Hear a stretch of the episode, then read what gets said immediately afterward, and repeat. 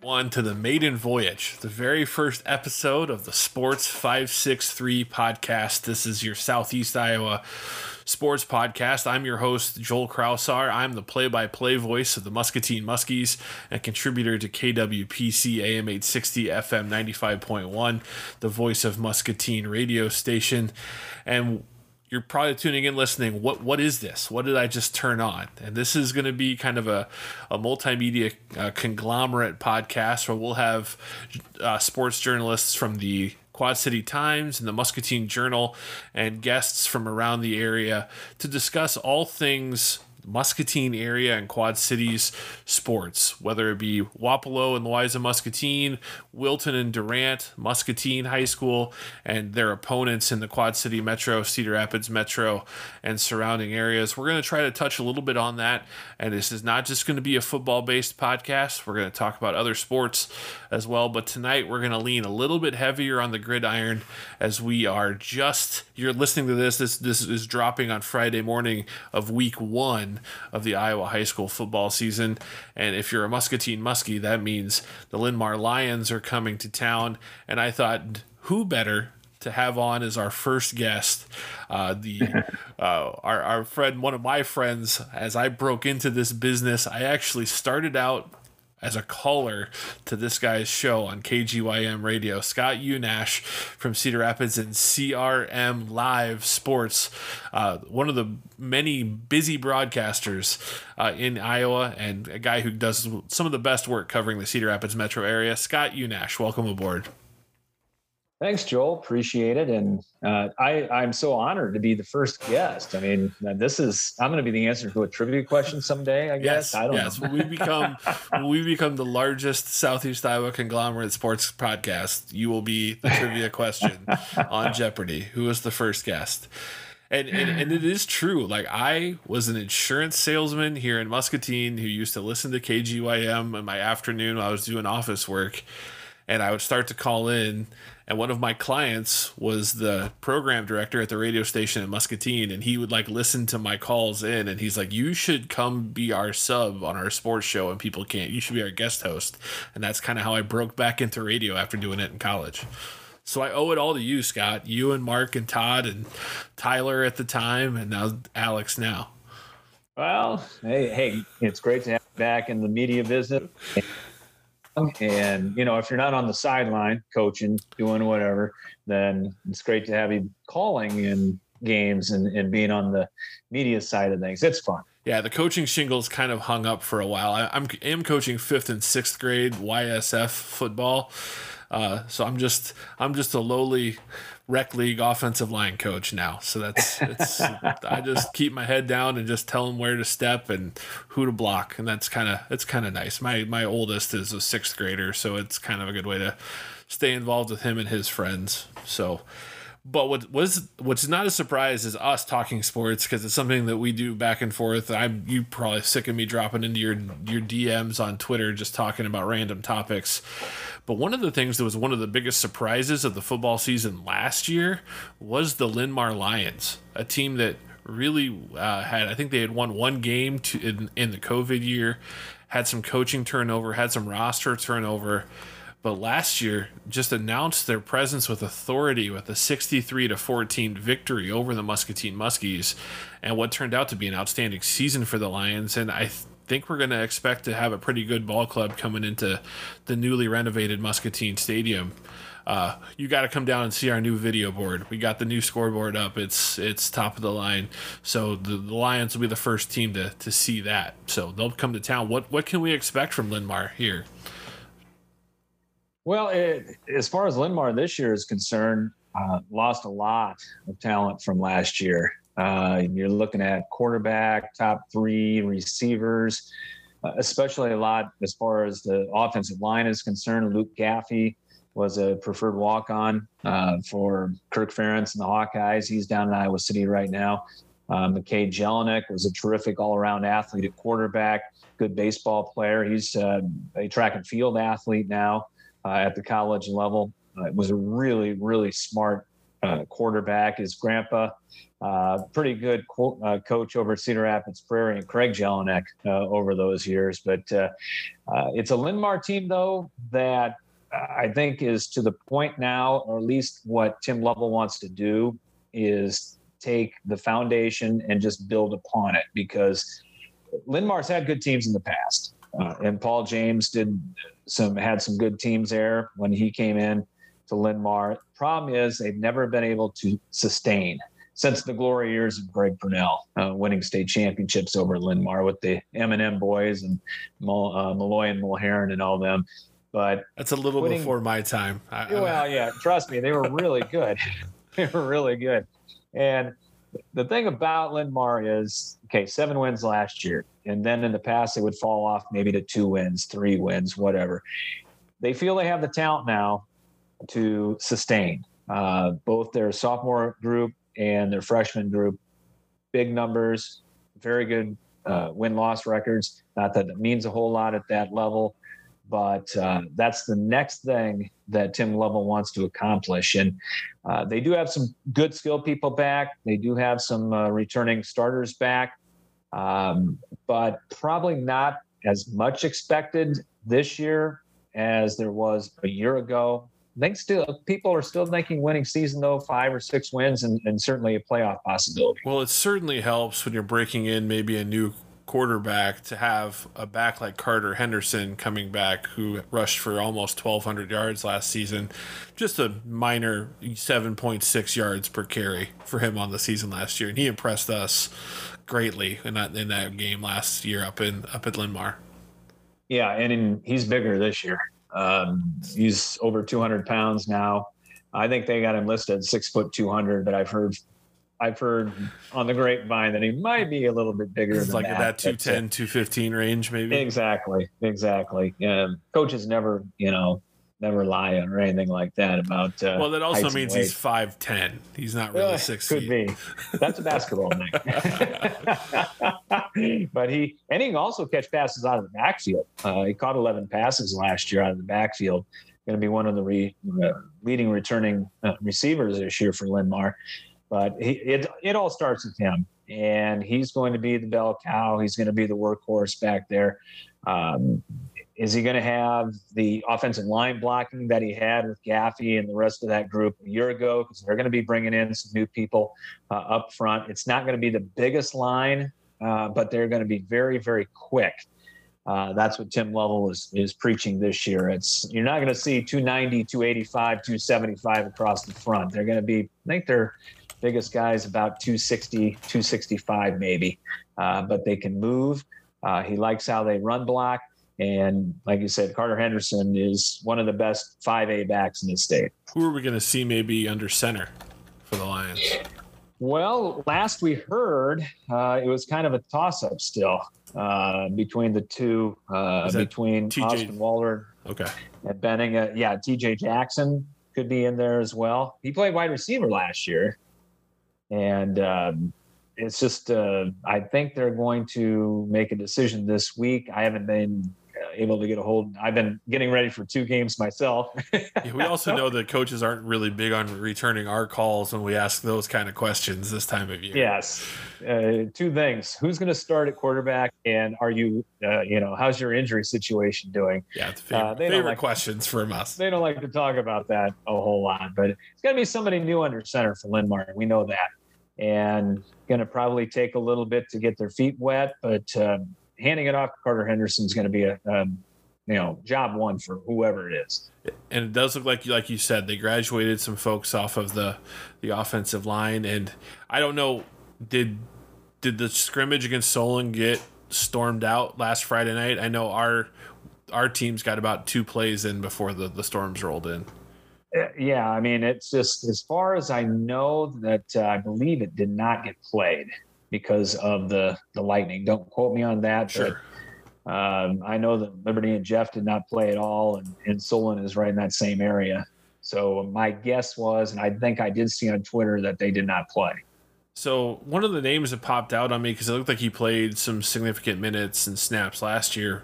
Reed Recker looks like he took a couple snaps under mm-hmm. center. Uh, is that that's is that any relation to to Luke Recker, the former basketball player? Isn't he living in the Cedar Rapids area now? Um, yes and no. I don't believe it is, but I could Okay. be wrong about that.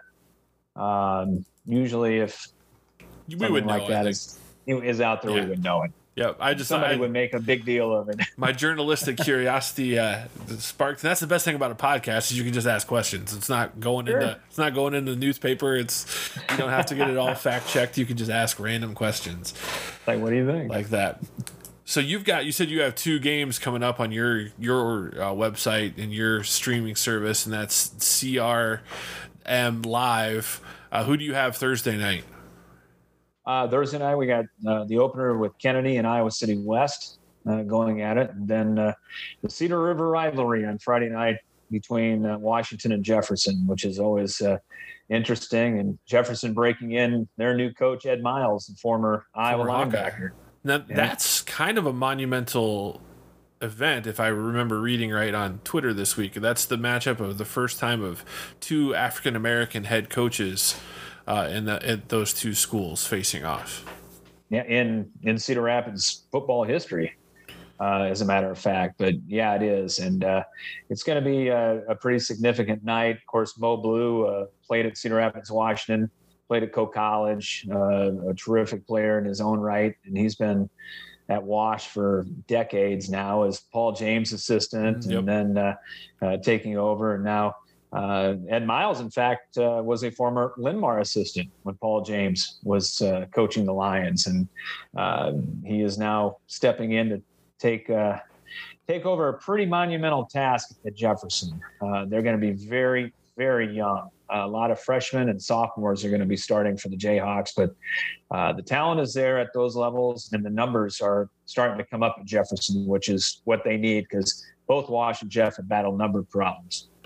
And high school football in Eastern Iowa kind of also in the spotlight on Friday night as the first ever high school game, or at least the first high school game in a long time, is being played at historic Kinnick Stadium as Iowa City Liberty and Iowa City High will battle for their Zeus themed trophy. I, Ba- yeah, Battle for Zeus. It's the Zeus Trophy. I don't have any idea how they came up with Zeus. well, I- well, the Liberty bolts, the whole lightning thing, it just it just fit, I guess, is my Eh. guess. But I- that, and that, that features sounds good as anything. that feature that there's my spin that features four star uh, linebacker recruit for city high ben keeter who his best sport's not even football he's the world champion in, in wrestling Not bad summer for Ben, huh? You you know you play a little baseball for a pretty darn good baseball team. Go to the state tournament and that.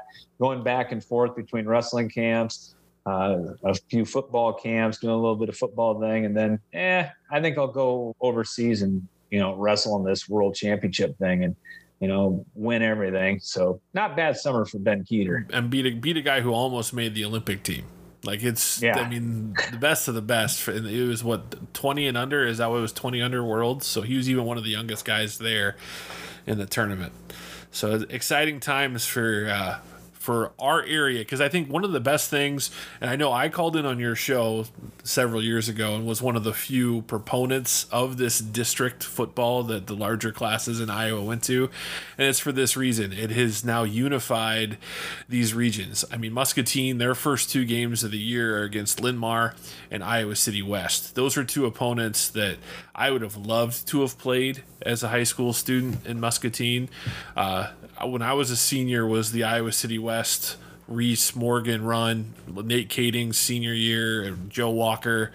Uh, Alex Canellis, I think, was a junior, sophomore or something on one of those teams. I mean, just true powerhouse. And I would have loved to have my crack at one of those guys, at one of those teams. So it's it's exciting. I, I think district football has helped. I do think this 5A experiment needs to be revisited after this schedule cycle. But have you heard anything uh, in the coaching grapevine? Because you have some programs in your Cedar Rapids metro, like the aforementioned Jefferson, that are in a similar position as what Muscatine and Clinton, and uh, I think of the Davenport public schools, where numbers are down across the board in every activity, not just football.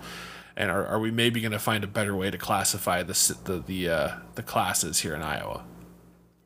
Well, that's the sixty-four thousand dollar question. Uh, in fact, we had Tom Keating on uh, our our radio show. Mark and I did, and and we kind of asked him that question, and he said, pretty uh, you know straightforward that as of right now, uh, they're just going to stick to stick to uh, pure numbers. Uh, it's not going to change as far as socioeconomic situations and things like that, at least for the moment.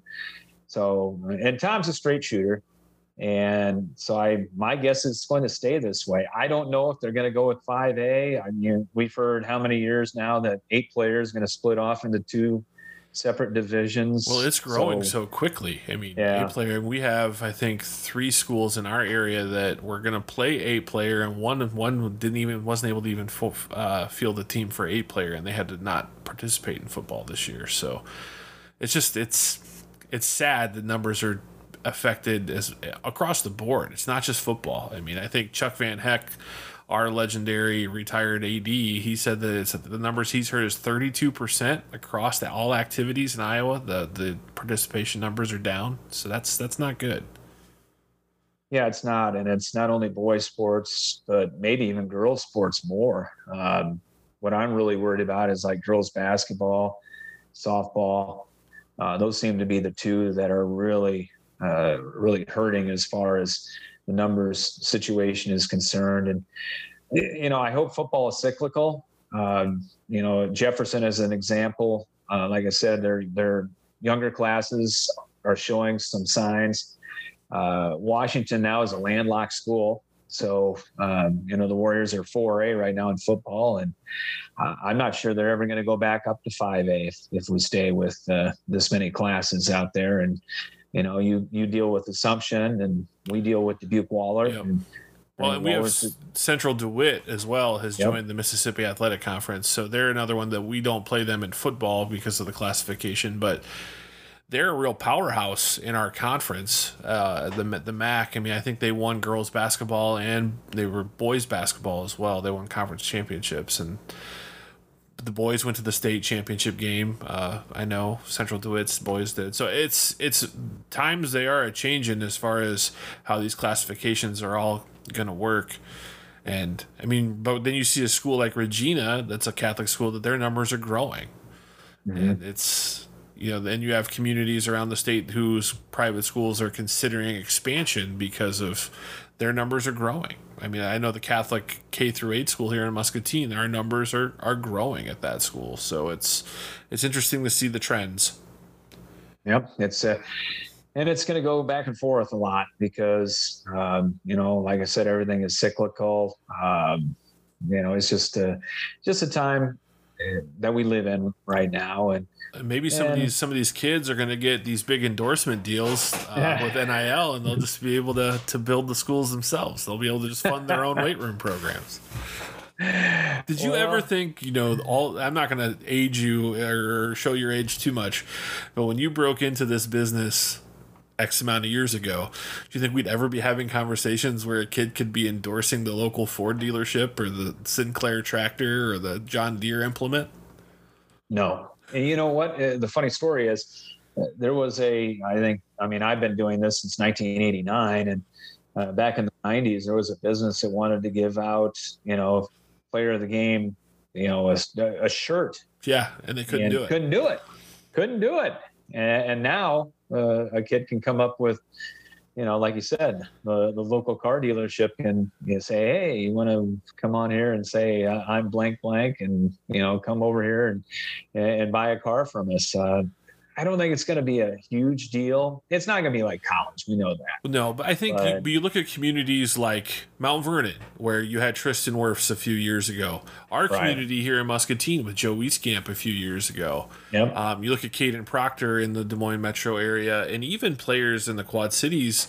You know. Um, Bettendorf basketball player DJ Carton a few years ago. Like there was real earning potential for those guys had this been in existence then. So there's going to be players that benefit from it. I mean, Caitlin Clark would have made money in in high school as a girls basketball player at Dowling. No doubt, no doubt. And as long, I mean, I think that the Iowa High School Athletic Association did a really good job of of laying out, staying in front of it. laying out what you know you can do, what you can't do. Um, you know, just putting all that out. Um, it's not you're not going to get rich from doing it. I don't think. I don't think it's going to be more than a handful of student athletes that, he can, that even can do it. Uh, but it's going to be interesting to see who the first one is, and it's going to come down quickly. I'm sure of that. Um, and you know, it's it's going to be a it's a very interesting day and age that we live in. Um, you know, and Iowa's certainly not the the only state to do this. I mean, there have been what 20 others or something like that. So um, it's well, it's coming. And that was a point from uh, one of the activity directors that I was talking to is that if we didn't have at least some guidance on it, you we would have student athletes leaving Iowa, especially on the border states, and go because Illinois they have NIL for high school athletes in Illinois. So you have all these student athletes in the Quad Cities area where we live, you know, up and down the river that would have if they saw that as a benefit and saw that as an opportunity for them, there's a chance that you could lose those student athletes to a different state. So I, I agree. I think the state actually. I have my criticisms. It took 15 years to get a shot clock, and uh, we finally are getting it in basketball. But they were out ahead on this one, and even though it's controversial and I think it bothers a lot of people, the way that the, the Supreme Court ruled a few years ago with their language, they're really kind of tied the hands of states as far as what they could actually legally enforce. Mm-hmm. Yeah, very true. Very true. And hey, good to see Illinois getting the shot clock now for uh, I read that Are today, they? as a matter of fact. Yeah, for uh, in-season tournaments and some exhibition games, they're gonna well, they're gonna try the shot clock. that state is so unique, and I know you know that uh, from. But you know, we would get a chance to play over there in tournaments, and the big highlight was they didn't have the seatbelt rule when we when I was growing up, so the coaches could stand up and actually move around the sideline. But you know, you see these teams from the Chicago area. I mean, they don't need a shot clock. They're running, and those ball that ball is moving, and they're getting they're getting a shot up every three or four seconds or, or fifteen seconds. But then it's like watching Hoosiers with some of these smaller schools where it's you got to pass the ball nine times. Uh, we have a school in the Mississippi Athletic Conference. Oh yeah, that uh, I actually I'm pretty sure I'm on the dartboards of many of their their fans because when we call their games, uh, I'm highly critical of their philosophy. Um, I'm not even. I don't know why I'm pulling punches. It's the Pleasant Valley Spartans. They hate Say, me. Do they wear blue and silver? Oh my gosh, they don't like me. Uh, the you know, there's a big rivalry in many sports with Muscatine and Pleasant Valley, and largely it has to do with the, the styles of play. Um, and it's we're so happy to have the shot clock. I just wish we had had it five years ago when our San Antonio Spur was. I mean, he still beat him. I think every game of his career, but it was. It, it, I don't think it would have been as close as it could have been if uh, they had had to shoot the ball every sixty, every thirty seconds. Yeah, I think the bigger question is going to be over under how many shot clock uh, malfunctions will will there be in each game early on? I think we're going to see. I think we're going to be okay because the clock operators are used to it now with the play clock that they put in a few years ago right. for football. So there's at least some of the mechanics are the same. And I've been told so one of my one of my college buddies is pretty high up at Daktronics and he said that they've made these shot clocks almost idiot proof as far as these these more modern scoreboards. So I think as long as the schools have upgraded their scoreboards, we're all going to be okay. Yeah, well, I, am looking forward. South Dakota's had the shot clock for like eight years, so I mean, oh yeah. If we're if I, I love South Dakota, but our infrastructure is a lot bigger, and so we should we should have been able to handle it. But We'll we'll talk, we'll bring you on more when we get the basketball season, and we can wax poetically about the shot clocks some more. but it's football season. I know it's a busy time of year for all of us, and uh, I appreciate your time. What's your pred- What's your prediction for who's going to be the surprise team out of the Cedar Rapids metro area uh, this year? Oh boy. Um, well, I mean Xavier Xavier. Yep. Xavier is going to be you know one of the top four in, in Class 4A. Wash is going to surprise some people. I think in 4A. I've heard that uh, this year. My my cousin's daughter is a standout tennis and golfer at Washington, and he was telling me that their football team's got some real potential this year. Yeah, they're going to be pretty good, and uh, you know, we'll see. Uh, you know, Kennedy uh, is uh, is going to be really good defensively. They got some real uh, real horses back, um, but they lost, of course, their running back went to Ankeny. Um, lost a quarterback, uh, lost a lot of talent as far as the offensive side of the football is concerned. So we'll see. I think Cougars will be fine. Um, Prairie's going to be very good, very very good. You talk about a college line. Prairie's line is going to average about 285. Oh wow! Uh, across the front, uh, big big offensive line. That's that, that is huge. That's south. That's southeast Polk Dowling type type lines. Yeah. Well, yeah. so you got to see him, Connor Colby, the Iowa, who's it sounds like he's going to start at right tackle for the Hawks this year. You know, he was one of those four star kids that no one had really talked about, and you got to see him a lot in high school. What to the Hawkeye fans that are listening who maybe weren't sure about a guard it's it's hard to it's hard to evaluate a guard when you're sitting there watching the ball in the stands or on TV. What what did you see from him in high school that should excite Iowa fans? The motor, because uh, I mean, you would like this. You would appreciate this. Uh, no, there were weren't too many kids that went from snap of the ball to the last toot audible toot of the whistle. He's a finisher as much as as much as Connor Colby did. and uh, you know, and not in a bad way. I'm not no, saying he's not dirty. It's it's like Linder, no. it's like Linderbaum. I mean, Linderbaum yeah, finishes. You, you're going to go until they you that whistle is done, and that's what he did, and that's what really impressed me the whole time that he was at Kennedy, and uh, he's going to be a terrific, terrific tackle uh, for for the Hawkeyes, and he's got a chance to be basically a four year starter if he stays four years. I mean, I'm yeah. I hate to do that to a no, kid. But. I I think that that's a realistic thing to talk about. You know, I. I, I'm on record of saying that I think Kadyn Proctor is Jonathan Ogden level talent. So if he stays healthy, mm-hmm. there's no reason that he should be in Iowa City for th- for four years. You know, there's no. no reason. I mean, honestly, if you're recruiting kids, it should be that they leave after three years. That they're that good that they move on and they get paid. So, yep.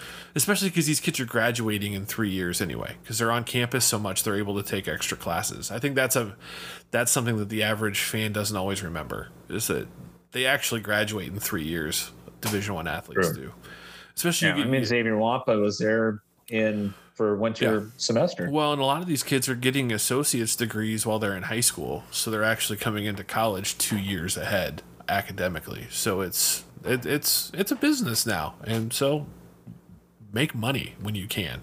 it's like your your your, your body only is is worth so much for such a period of time. Well, I have taken too much of your time, but we may call on you again as we navigate through the the CIML uh, in basketball season and throughout this football season. Like I mentioned, Iowa City West will be will be at Iowa City West next week. Uh, I know your partner Mark Dukes on your radio show. You can listen to Scott and Mark between three and four p.m. on AM sixteen hundred, which you can get here on your radio dial in Muscatine, uh, KGYM. They cover all things high school sports. Uh, and Mark always talks about Coe College too because he had to go there, so he loves Coe. um, but no, Duker Duker's a great guy. He's been on with us in pregame shows. But Coach Staker at Coe, his brother Cody uh, lives here in Muscatine, and his kids oh, okay. uh, go here. And I actually coached some some YSF football with Cody last year, and so we've got that Coe connection. And they've had several Wilton players, and one of our current Muscatine Muskies. Uh, is playing. Uh, Cooper Zek plays tight end for the Coe Hawks. So just remember though, if you're going to talk about small college football in the state of Iowa, you got to talk about the one good program, and that's yeah. that's Morningside College. So you're defending NAIA na- national champs. So.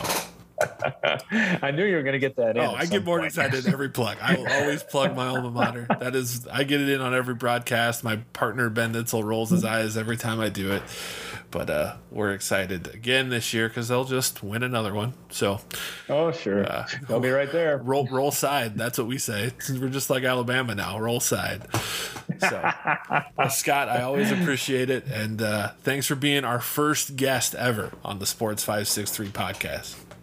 Well, hey, call anytime. Appreciate it. And uh, it was a great honor. Great honor to do it. All right. Thanks, Scott. And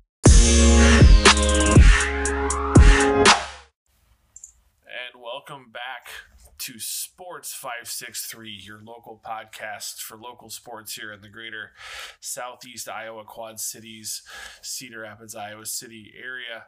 I'm Joel Kraushaar, your host. Again, huge thank you to Scott Unash from KGYM and CRM Live in Cedar Rapids for joining us and talking about the Linn-Mar Lions, who will be Muscatine's first opponent.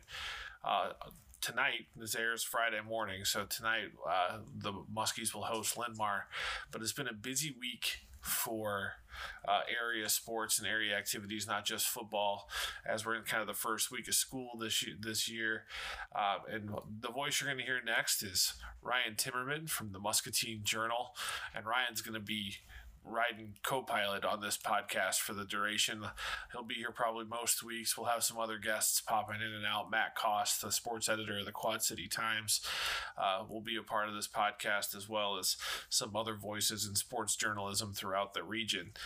But Ryan, you you're hit the ground running. This is busy time of year for you. You've got volleyball, cross country, golf, all that stuff going on. What, what went on in Muscatine and this whole area with like Wilton L and M this week? Um, yeah, uh, first of all, good to be here. Um, uh, Muscatine volleyball got off to got their season started um, two and one.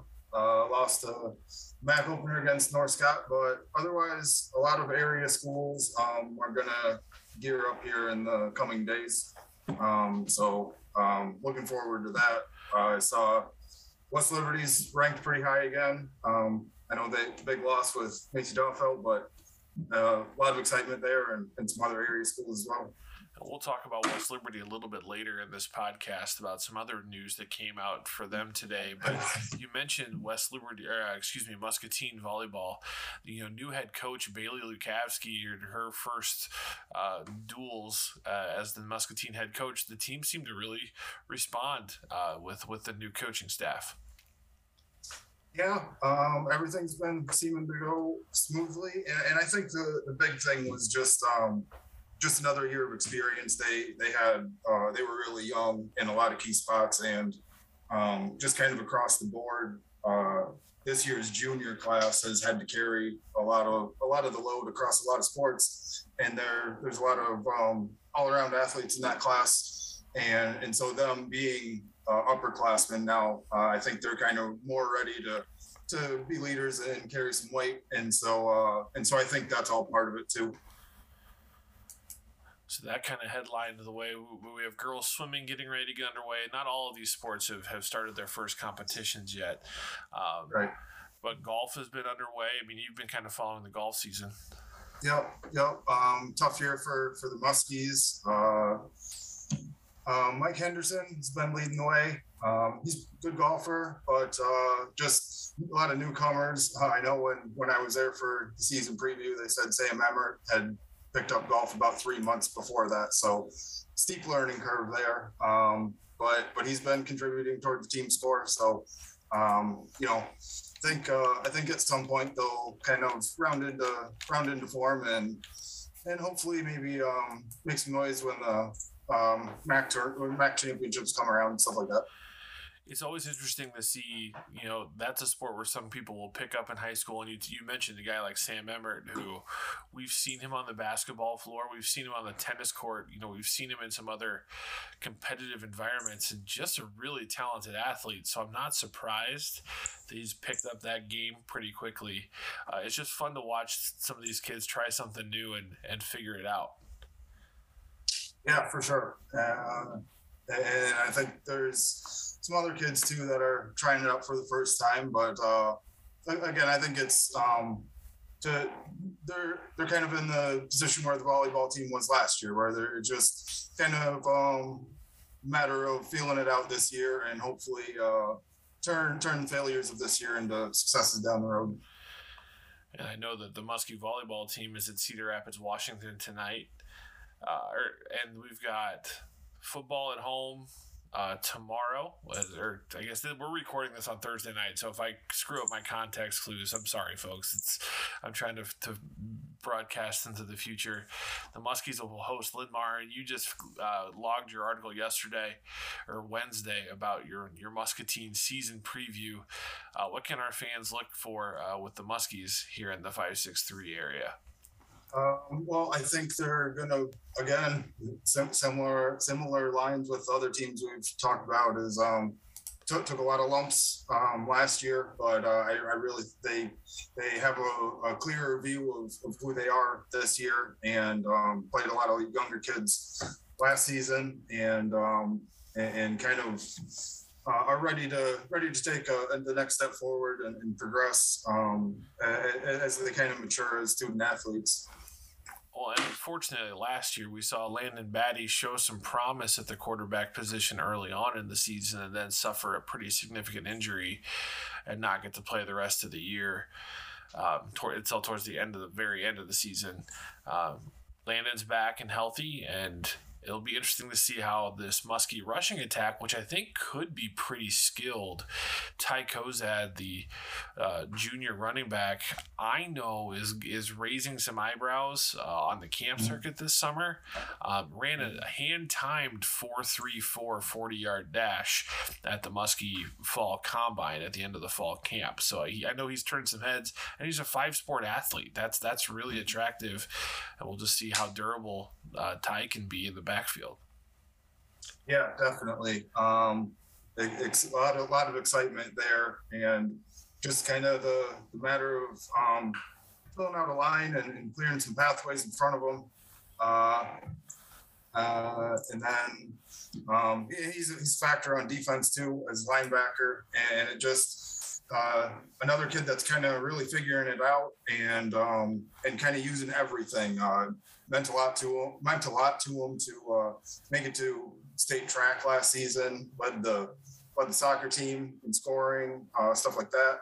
Um, played baseball, and just just kind of takes um, takes a little bit of everything from every sport, but also um, football is his bread, bread and butter. So he, I'm sure he's happy to uh, have pads on. Yeah, it could be a really fun Friday night tomorrow night with Carter Henderson, the uh, 1,200 yard rusher for Linn-Mar returning, and Ty Kozad, the leading rusher for the Muskies returning.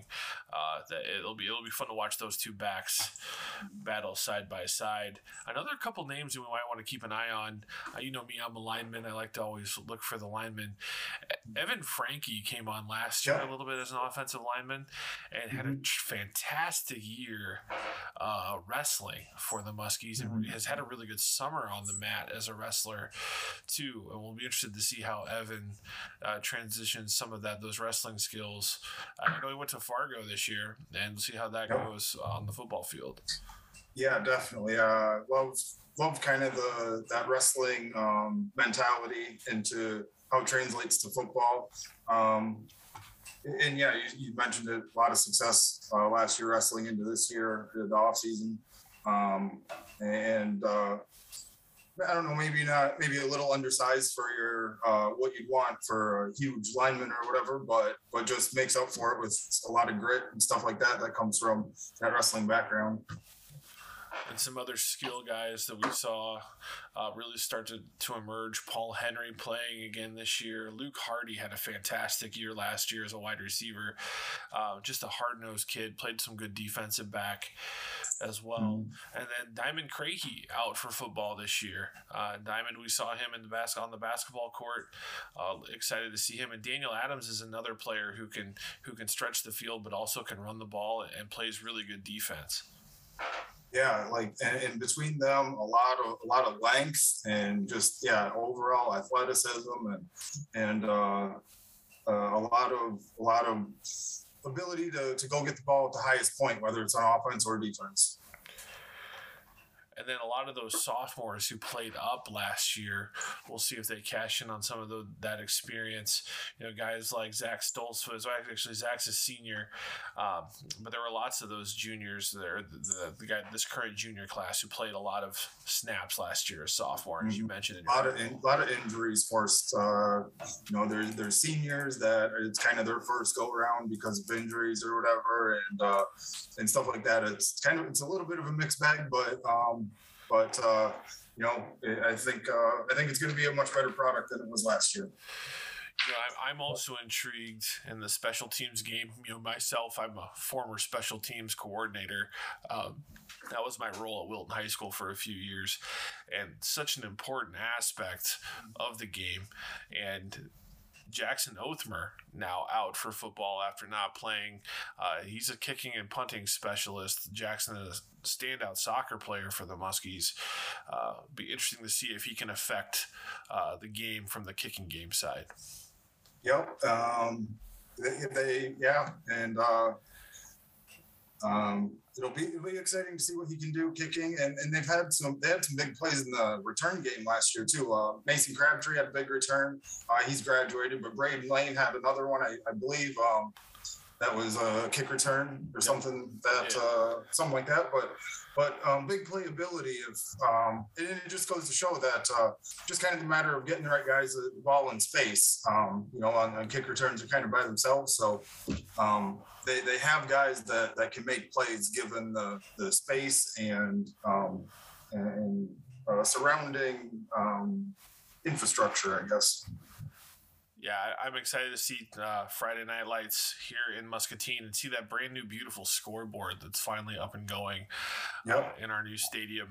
Uh, as the Muskies open up at home against Linn-Mar, you can listen to the game live on KWPC AM 860, FM 95.1. I will be calling the game, doing play by play with my partner, former Muskie head sophomore coach and varsity assistant Ben Nitzel. Uh, we're coming back to where we all began at the radio station. Looking forward to, to bringing you that quality local coverage tonight. Um, we we just talk about like the biggest local news story. That's going to be one of the things we're going to try to talk about here on this brand new Sports Five Six Three podcast. We're going to commit to trying to do these episodes once a week, drop them on Friday mornings for you all to listen to on Friday and get you jazzed up for your weekend of of high school sports. But probably the biggest local sports news, you know, it probably was going to be Joe Wieskamp signing his uh, new contract with the San Antonio Spurs. But then at the prep level, huge news coming down today. Uh, West Liberty hired uh, one of the Jones sisters as the new head girls basketball coach several weeks ago. Kind of flew under the radar. That's a monumental hire for West Liberty. Uh, but the the biggest uh, factor was Kelsey Jones, the senior at Iowa City High, the younger sister of Ashley, who's the leading scorer at Iowa State and one of the top Division One college basketball players in the country. Ashley gets a waiver. She's leaving City High, who's perennial powerhouse, and she's joining the West Liberty team to play for her sister her senior year. And I gotta say, that probably makes them one of the favorites to win the whole doggone thing this year at, at Class 3A. Yep. Um, yeah, uh, they uh, West Liberty has it's it's fun to see um, girls wrestling take off in West Liberty. It's a shame that they kind of have to steal back and forth from basketball that both during the winter, but um, but they've really um, that entire high school you can just tell that it's it's a wrestling community. They built um, their identity kind of on their wrestling program and built from there that that bleeds into football and all of that. But uh, but now that girls wrestling is really taking off, um, that that mindset is is present on the girls side too, and that goes into other sports. Sure. And um, so, but so so it, it's going to be fun to watch that combination with kind of the the polish and finesse that that uh, that um, Kelsey Jones has. Uh, I saw her; they eliminated Muscatine from the playoffs last year. Was there covering that game? She scored her thousandth point and I think like 300 rebound in that game. Um, and just a really great talent. And so to surround that with with everything that West Liberty has. And I believe she's also committed to Iowa State to play. Yep. And Yep. she, I mean, she's one of the top players in the region, not just in the state of Iowa, like in the entire Midwest. And and she's she's outstanding. And so that that's a huge get. And I know that there was some controversy. Let, the, let kids play for their family. Like if, if your sibling Yeah. goes to be a head coach and it's not, you know, three hours away, and heck, even if it is, you're living with your sister. You know, in, in that situation. I don't know why we get so worked up. Yeah, was she Yeah, but- Yeah, probably. But you know what? They're it's their family. It's not like it's their best friend's next door neighbor that she's going to play for. It's her big sister. but yeah, I'll uh, I'll take. They have the they have started a really great team when they can um, when they can surround her with however many halls they have left there, however many hall sisters are still there and uh, have eligibility left. So um, there's four fifths to a to a good team or whatever already there. Well, that's going to take us to our first break. We're going to take a quick break for a word from our sponsors, and we'll be back with more Sports 563 podcast. Let's admit it, everyone. It's tailgate season. Let's get out, get our grills fired up, our smokers rolling. It's rib time. It's wings time. It's brisket time. It's football time.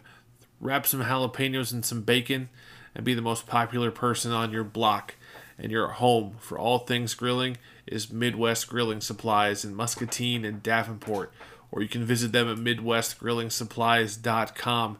They are your home for all things grilling your smokers, your grills, your charcoal, your pellet, your wood fire pizza oven. You need that custom kitchen built? They can take care of that for you too. All at Midwest Grilling Supplies. Visit them at 1108 Grandview Avenue in Muscatine or at 1010 East Kimberly Road in Davenport. And also, you can shop online at MidwestGrillingSupplies.com. I've got my Green Mountain pellet grill from Midwest Grilling Supplies a few years ago. It is my go to thing for the weekend. I am the biggest home cook you'll ever find. It's one of my biggest hobbies. All of the folks down at Midwest Grilling Supplies, they hook me up. They take care of me. They give me what I need. If I need to repair something, they've got parts. If I need a new rub I want to try, they've got those. They have all sorts of seasonings for your meat and your produce that you can cook on the grill. You need a new meat thermometer, they've got that too. Literally anything I need for my tailgate parties, for my grilling, any size smoker you could dream of, they've got it there. And I'm a big fan of the wood fire pizza ovens. I've got one. My family loves it. I'm a hero for my children because I'm a good cook. But I'm not that good. I just shop at Midwest Grilling Supplies. So get to MidwestGrillingSupplies.com and get your grill on. Three, I'm Joel Kraushaar along with Ryan Timmerman of the Muscatine Journal, your home for local Southeast Iowa focused sports talk. It's Friday night, first week of Iowa high school football. We had week zero last week. I understand that some teams played, but this is really the first official week of the fall. The Muskies will host Linn-Mar tonight. We kind of already talked about that, but just up the road. Uh, in Durant, they'll make a trip. And are they heading to Sigourney? Is that right, Matt? Uh, Ryan? Yes, they are on the road. So I don't think Sigourney runs the spinner back anymore. Uh, hands I don't down, know for sure, but I don't think so. Yeah, I don't think they do. I remember it was I read an article I think last year that they went away from it, but still such a rich football tradition for the Cobras over there in Sigourney, Sigourney, Keota. Um, last season they had, I think, a pretty solid season. But Durant, folks, if you're just one of those casual high school sports fans who likes to travel around, you know, Friday nights and just watch different teams play, find your way to a Durant Wildcat game uh, this year and, and next year, uh, or excuse me, this year. Uh, they've got a senior running back linebacker named Nolan DeLong who is one of the best players in the state of Iowa. I know that he, it's it's undetermined what his collegiate path is going to be at this point. Uh, he's 6'1", about 195 pounds. Um, I, th- I, think that there's some question as to whether he's a running back or a linebacker uh, moving on. But I've called a couple of their playoff games, and he is one of the best players I've seen in a while. Yo, just uh, so explosive. And um, uh, just a little bit of context for, for this game. Um, played first game of the season last year at Durant, and it was 23 20. Um, Sigourney won, and then um, and they met up in the playoffs, and uh, Durant was on the wrong side of a 34 to eight outcome, but um, but you know has shown the ability that they can play with them maybe, and um, and that would it's a really tough um, early schedule here for Durant, but um, but yeah, like you said, they got uh, they have uh, elite talent in, in Nolan DeLong. Yeah, he's a guy who can go to the house at any point when he has the ball in his hands, and he's an eraser on the on the uh, defensive side of the ball. He's not. I coached against James Morris when he was in high school at, at Solon, the former Iowa uh, All Big Ten linebacker who had a cup of coffee in the NFL. I'm not comparing the two players because they're physically just different. Uh, James was 225 pounds and the fastest guy on the field. Nolan's about the same height, but he's about 30 pounds lighter but he has a similar impact in the game in that he doesn't just score for Durant. Uh, their offense is very good, even when he doesn't have the ball in his hands. But on the defensive side, he literally runs sideline to sideline and just tackles everything that moves. He's one of the better linebackers I've seen. I've talked to a couple college coaches at the smaller levels. Uh, I've got some connections at the Division two and NAIA level um, and the FCS level as well. And I think a lot of coaches see him as an all conference, all American, uh, FCS Division two NAIA linebacker. I, I, think that's where a lot of college coaches project him, but uh, I could see where he could run the ball too at the next level. It's just it'll be interesting to see how his his recruitment finishes up here and how his senior season finishes up yep, might be kind of up to him whether how he kind of envisions his role at the next level. I know he's gotten some some Division One attention, um, Big Ten attention, so um, it'll be interesting to see how it plays out. I believe he's his family; they're big Nebraska fans. And I think that there's some some preferred walk on discussions with some of the Big Ten schools, um, and and Big Twelve schools. I think I know he's visited Iowa State at some camps. Um, again, we're not a recruiting podcast, but uh, I, I, think there's real potential to see him at the next level, even at the highest level. Uh, but it just may start out as a walk on, kind of like a Jake Gervais, you know, a Jack Kerner. The, the, stories that we see at both Iowa State and Iowa all the time, where these players walk on and, and find their way to the field. That, that, that takes us to a sleeper big rivalry in our area. Louisa Muscatine, the L&M Falcons, and the Columbus Wildcats. I'm not sure there's two teams that don't like each other more in the state than these two teams. Um, possible. I it, it, it, would be up there. I think right down the road from each other. Um, I mean, that's, that's what high school sports are all about. Just the, the down the road rivalries. And I don't know a lot about either one of these teams this year. I'm just I'll be totally honest. I I, I haven't followed uh, those. I'll, I'll, make sure I bone up for next week after we kind of get our first sample size. But really, it doesn't matter. Whatever the paper looks like, this game is always competitive because again, it's a rivalry game and anything can happen. Yep. Um, Louisa Muscatine has, has some really tough kids, some wrestlers. Again, we kind of mentioned the, the wrestling um, football crossover before, but uh, but Columbus has a kid, Caden Amagon, that uh, um, is another kid from the area that um, could could be a contributor at the next level. At the next level, um, you know, had uh, I believe he had over a thousand yards rushing last year, and um, just really electric offense and defense. State qualifier in track too. Um, really kind of has really come in, come into his own as, as an athlete. Well, that'll be a fun one to keep our keep our eyes on as well. And then just up the road at Wilton High School, the Beavers will host the Tipton Tigers, another pretty pretty involved rivalry. Uh, that's that's always a fun one. I coached at Wilton for five years. Um, uh, Tipton is it, it, people get excited when Tipton comes into town. Coach, and um, oh, go ahead. No, Coach Hetzler's always got his guys ready to go. I know their JV had a tough uh, task Thursday night. They had to play Iowa City Liberty. Uh, oh yeah, and I mean tonight in, in Kinnick Stadium, Liberty and Iowa City West's varsity teams will battle, but due to a, a cancellation or whatever, uh, Wilton and Liberty's JV teams play tonight, and I don't think it went very well for the Beavers. They're hoping that their varsity can rebound against the Tigers tomorrow.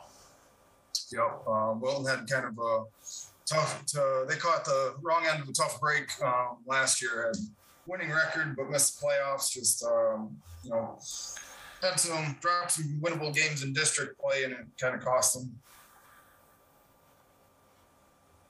And they've got some young talent. Again, that's that's a, it's a school that kind of always has guys ready to go. You know, they've got another Brisker who's a freshman, Gabe Brisker. So that's I don't know how much he'll contribute uh, right away, but that's a name that, that seems like they've had 17 Briskers go through through Wilton and that, Yep. and, and they have um, they're all like like the most of their upper weights from wrestling make up their offensive and defensive lines. Uh, Alex Kaufman, um, Terrell Hughes, uh, Aiden Hewitt. Um, a lot of those kids, a lot of those wrestling kids have the um, uh, have the mean streak in them from wrestling that that uh, carries over. and I think that's one thing you find with Louisa Muscatine, with Columbus, and you know with Muscatine too. That that wrestling culture is changing. West Liberty and Wilton. I mean, wrestling's the real deal in Muscatine County and Louisa County. Like it's the, these are some of the better guys in the state, and uh, you see them on the football field excel. So we're looking forward to seeing what happens with the Tipton game. Uh, Tipton's superintendent, Jason Wester, a Muscatine wrestler, standout wrestler in Muscatine. Uh, always, his, wife teaches fourth grade with my wife, uh, who teaches second grade. So always a shout out to, to Mr. Wester because actually I I'm sure he'll listen to this. Uh, and then that's going to kind of wrap up our, our local uh, slate. But tomorrow I get kind of mentioned it, or excuse me, tonight. City High and West in Kinnick Stadium, or City High and Link at Liberty in, in Kinnick Stadium. That's Scott Unash and I talked about it a little bit. That's going to be one I'm going to kind of keep my eye on, just because I'm just how cool would that be to get to play a high school game in, in a Division One stadium like that? Yeah, that's uh, it's a dream come true. When I, I grew up in Wisconsin and got to play Camp Randall as a senior, and it just it's just so great to get to play in, in a college stadium and just even um, being able to walk through the tunnels and just get get to experience that as a as a prep athlete is super cool. I guess as a Badger or someone who grows up in Wisconsin, that is a dream come true. I have friends who played for the Hawkeyes who said that was the scariest tunnel to walk through because of the batteries and the beer cans and the, the Yeah. rotten spoiled meat that was getting thrown at them. So Yeah. Well, I've sat uh, as a home fan and been scared in that stadium too because during jump around, that upper deck it rocks and it is, is a little scary to be up there sometimes. it because does. I'm not used to having cement move underneath me. yeah, me either. It's it's intense, but it's awesome. I, I'm looking forward, Yeah. hopefully, to getting my kids up there soon. I haven't been to Camp Randall for man 22 years, so I, I need to get back. Uh, so th- there are some Big Ten games uh, slotted for this weekend, and we'll talk about them a little bit at the end. We're going to wrap up our, our podcast with some. We're going to talk about some betting lines, and again, gamble responsibly. We're not saying you should go out and bet money. We just want to talk about it because it's fun for us to talk about. But college football season gets underway uh, coming up. But what are some things? What, what are some of your things you're looking forward as covering high school sports in our area coming up to the season? Are there any weekend weekends or games you've got circled uh, as we as we look at the overview of the season? Um, coming up next weekend um, is Muscatine host uh, volleyball invitational and um, home swimming meet. Um, so that'll be kind of a lot going on at once. But West Liberty's going to be at part of the, the volleyball, and uh, so that'll be exciting. First look at them um, under this. Uh, um, you know, new season, and uh, and so that's kind of short term. Um, otherwise seeing what uh, some other area teams can do. Um, Wapello volleyball won conference last year, went undefeated in their conference in the uh, Southeast Iowa Super Conference North, and but lost a lot. So um, super interesting. They're off to like a two and one start, I think. So that's kind of interesting. Um, they have Columbus on Thursday. So wait, I think I'm planning on going to that. So I'll be there to cover that.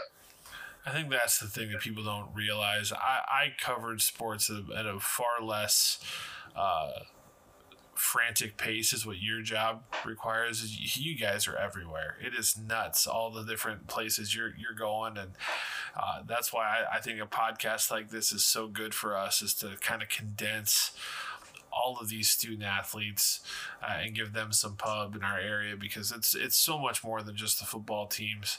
Uh, there's so much going on. So uh, I'm so happy you're here to tell us all about it. I think that's that is a blast. But I think to wrap up, I think let's talk. Let's talk our college football this weekend. NFL is still in preseason.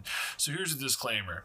If you're someone who likes to gamble on NFL preseason games, please go where, wherever you need to go to talk about a gambling addiction because you are just throwing your money away. There is no way to predict an NFL preseason game, and it's don't don't bet on those. Those are just fool's errand. Can you believe that some people do that? No, um, that just is way over my head to, to be uh, get to that level. Again, we're gonna go through some games coming up because there is a pretty robust college football division one college football slate for this upcoming weekend we these lines were from the elite sports book as of august 25th 2022 again we are not endorsing gambling we're not telling you to go out and gamble we're just going to talk about what what the odds makers think about a couple of the games that are on the docket uh, I'm gonna we'll finish with the Big Ten games. Uh, right after I put this on the Google Doc, uh, Ryan, UConn versus Utah State was taken off the board. You can no longer okay. you can no longer bet on right. Against arguably one of the worst college football teams in history. Yeah, I, that, was one of the five I wrote down as, as, a pick. I was gonna was gonna take Utah State and roll with it, but uh, yeah, if that was taken off the board, so be it. Utah State was is a was a 27 and a half point favorite over UConn, who was at the risk of just shutting their whole football program down last season, uh, like just taking it off the board, saying we're no longer going to have football. Here's a trivia question for you, Ryan what Big Ten football coach played linebacker at the University of Connecticut? Um,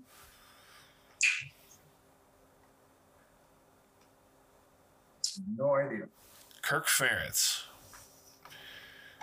Okay. Kirk Ferentz is All a right. University of Connecticut alumni. That's where he he was a backup linebacker and got his degree in English education from the University of Connecticut. So they're terrible, and you can't bet on it. So we'll, we'll take that one off because after I put it on our list, it got taken off the board.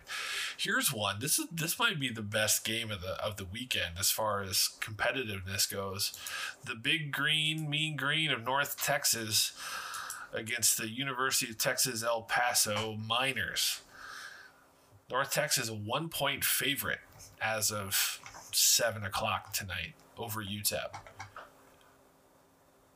Yep. Um, and it's almost uh, a, it's I, almost a pick 'em on the money line. So. Yep. Yep. Um, I believe UTEP is home. Yeah, UTEP is home. Yep. So I'll take I'll take a point. I'll take the home team point. I, am not going to pretend to know anything about either team. I'll just sign me up for the point for the home team. See, that one just feels like you actually should, we should take the over. The over under is at 54 and a half. Yeah. And I think they're both high powered offenses. So I think maybe the if you're going to put any, we'll say like a unit of, of wager on that, I would maybe put it on the over. Yeah, I, I would agree. All right, so we'll, we'll put a little tick mark there on the over. and then Nevada and New Mexico State. Now, if you're an Iowa fan, this might be a fun one to, to fire up and, and watch if it's on TV because Nevada is the week three opponent of the Hawkeyes. They, they will come to Kinnick Stadium for a night game, and they're a nine point favorite over the Aggies of New Mexico State. Um, yeah, I I guess, uh, again, kind of not going to really pretend to know much about either team, but um, I guess maybe sign me up for for Nevada money line. How about money line? Go Nevada money line. Okay, Nevada money line. I, I, I, I think I might take the Aggies at the plus nine. I feel like they could maybe pull that one off. That might be my upset special. of the weekend. All right. Yeah, I, I'm not gonna. I'm like you. I'm not gonna pretend that I've seen or know anything about either one of these teams. Like I, it used to be probably 15 years ago. I could tell you the quarterback or at least the head coach of every team in BCS. You know, and and some of these smaller mid majors. But three kids, that was the limit. Three kids made it no longer possible for me to have the bandwidth to remember and know who all of these people were. Now here's the bowl game of the century. Vanderbilt, who's terrible, but their AD No. obviously rewards their football players for being the outstanding academics that they are to get into that fine academic institution. They get to travel to Hawaii for the first week of the season for a nice little vacation game. But the SEC Commodores, eight point favorites on the road against the Warriors of Hawaii, feels like this might be a trap game for Vanderbilt. Yeah. Um, I wouldn't. I honestly wouldn't feel good about betting either team, and which is why I'm just gonna go the the over 53 and a half because it's super fun to watch this last game of the night. It gets over with at like 12:30 a.m. and just root for stuff to happen. It's a 14 hour flight from Nashville to Hawaii. So Yeah. I, you might be onto something there. Just hammer the over and just. I mean, Just root for stuff to happen. just root for craziness, chaos, Yeah, the agents of chaos. Speaking of other far flights to go play a college football game, uh, no, we'll finish with that one. Sorry, I forgot about the one that's just down the road in Champaign, as the Cowboys of Wyoming, the Fighting Craig Bulls, traveled to Champaign for Bret Bielema and the Fighting Illini. Another one to pay attention to. It's just Big Ten, Big Ten, you know, local teams. Lots of Illinois fans here in our area. Illinois, a ten and a half point favorite over the Cowboys. Are is Illinois back? Is your Badger, former Badger head coach Bret Bielema, is he going to bring the bring it back to Champaign? No, he he kind of kind of belongs to all of us, right? He's Illinois Yeah, coach, he's- coached at Wisconsin. He's got the Iowa tattoo. yeah, He has, has all the connections here. Um, uh, I I and he's big enough to belong to all of us. Yeah, I, I can say that because we're about the same size. Um, yeah, I'll, I'll take Illinois and minus the 10 and a half. I just, uh, Illinois was four and five last year. I think uh, Wyoming two and six, I had them at. So I just think it's Big Ten versus, you know, Big, Big Ten, any Big Ten team should dominate this game. I feel like it should be a, easily a two score game. Yeah, I don't trust the quarterback situation in Illinois. So I think they're going to win, but that 10 and a half, especially that hook of half a point, that scares me. Yeah, fair. So I think I'm going Illinois money line if I was going to put any money down on this one. Just go the money line, see what happens. All right. Uh, I won't argue with that, but I'll, I'll, I'll risk the points, I guess. All right. That's hey, that's why they call it gambling. Again, we are not actually gambling on any of these games. We're just talking about the lines. You make your own decisions if you're so inclined to put some dollars down. This is the big one. If you're a Big Ten West fan, um, lots of people in the world hate Nebraska. I'm one of them. Uh, lots of people in this world hate Northwestern. I'm one of them because it seems like Northwestern has broken my heart in even years as a Hawkeye fan for so long. I, I want to say Pat Fitzgerald is like nine, averages nine or more wins in even years. So 2012, 2014, you know, the list goes on. Where here we are in 2022. The Wildcats have arguably the best offensive lineman in all of college football this year, in uh, Skoronski, their left tackle. Nebraska, they're leading the nation in puking offensive linemen. Uh, Scott Frost, I don't know if they'll let him back on the plane if Northwestern boat races them over in Ireland. But Nebraska, one victor- victory in the Big Ten last year. Quarterback transfers out, bunch of defenders move on. Yet here they are, 13 point favorites over Northwestern and Vegas or the, the odds makers have them as the second most likely team to win the Big 12 Big 10 West. Are we Are the Huskers back? Are we supposed to buy into the big red machine? Um, I, I guess uh, my answer would be no because my pick for this would be Northwestern money line. That's what I'm At, talking uh, about. I'm, I'm in the same boat. I had the exact same thing. Northwestern on the money line. It This is just gonna- feels right. Pat, Fitz, Pat Fitz, Fitzgerald, uh, Dublin, uh, just I don't know. Yeah, you I- I- can't. I you just- can't. You cannot bet against an Irish Catholic from Chicago in Ireland. There's just no way. No. know, and, and you talked about how, um, how just how good of a job he's done there, but it just it feels like every one of Northwestern's wins has spoiled some some other team's season, and and I just think they'll they'll get that they'll get that started early this year and kind of spoil the Nebraska season before it even starts really. Clear eyes, full pints of Guinness, can't lose. Northwestern over the Huskers in Ireland. And that's going to do it for our gambling lines, for our gambling segment. Would you tie all these into a parlay? Like every pick you had, would you just throw them all together and see what happens? Um, I like the round robins. I like it when you can get the the round robin value. You know, throw like a two dollar bet on a on a three way par a three way round robin. Just see what happens. Especially on this first week of the season, the first two weeks of the season. Here's my strategy: you just pick the favorites and just put them in a round robin. Put fifty bucks down, like a dollar bet, fifty dollar, fifty bet round robins at your sports book of choice, and just see if you can build your bankroll for the season. That that's my week one strategy. I wouldn't do it this week. I would wait till next week when all the big dogs are playing. Uh, but just treat it like an treat it like a like an insurance game. You're probably Yeah. going to win more than you're going to lose when you do that. No, no.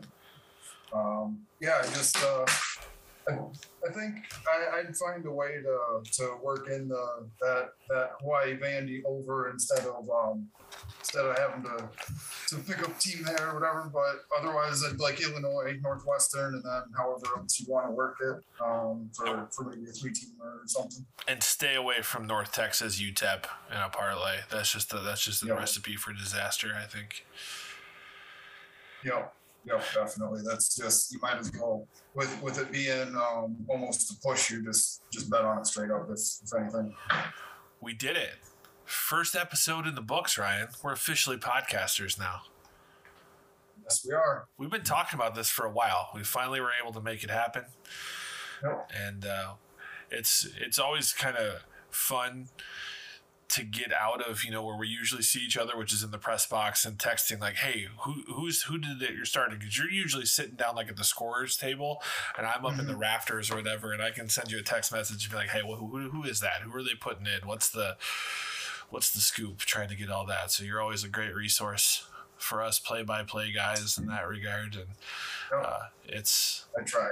You do the Lord's work for for I don't, I don't know about the for for sports journalism because man, you guys are everywhere and there's never a night off, and I know that because I used to do it and.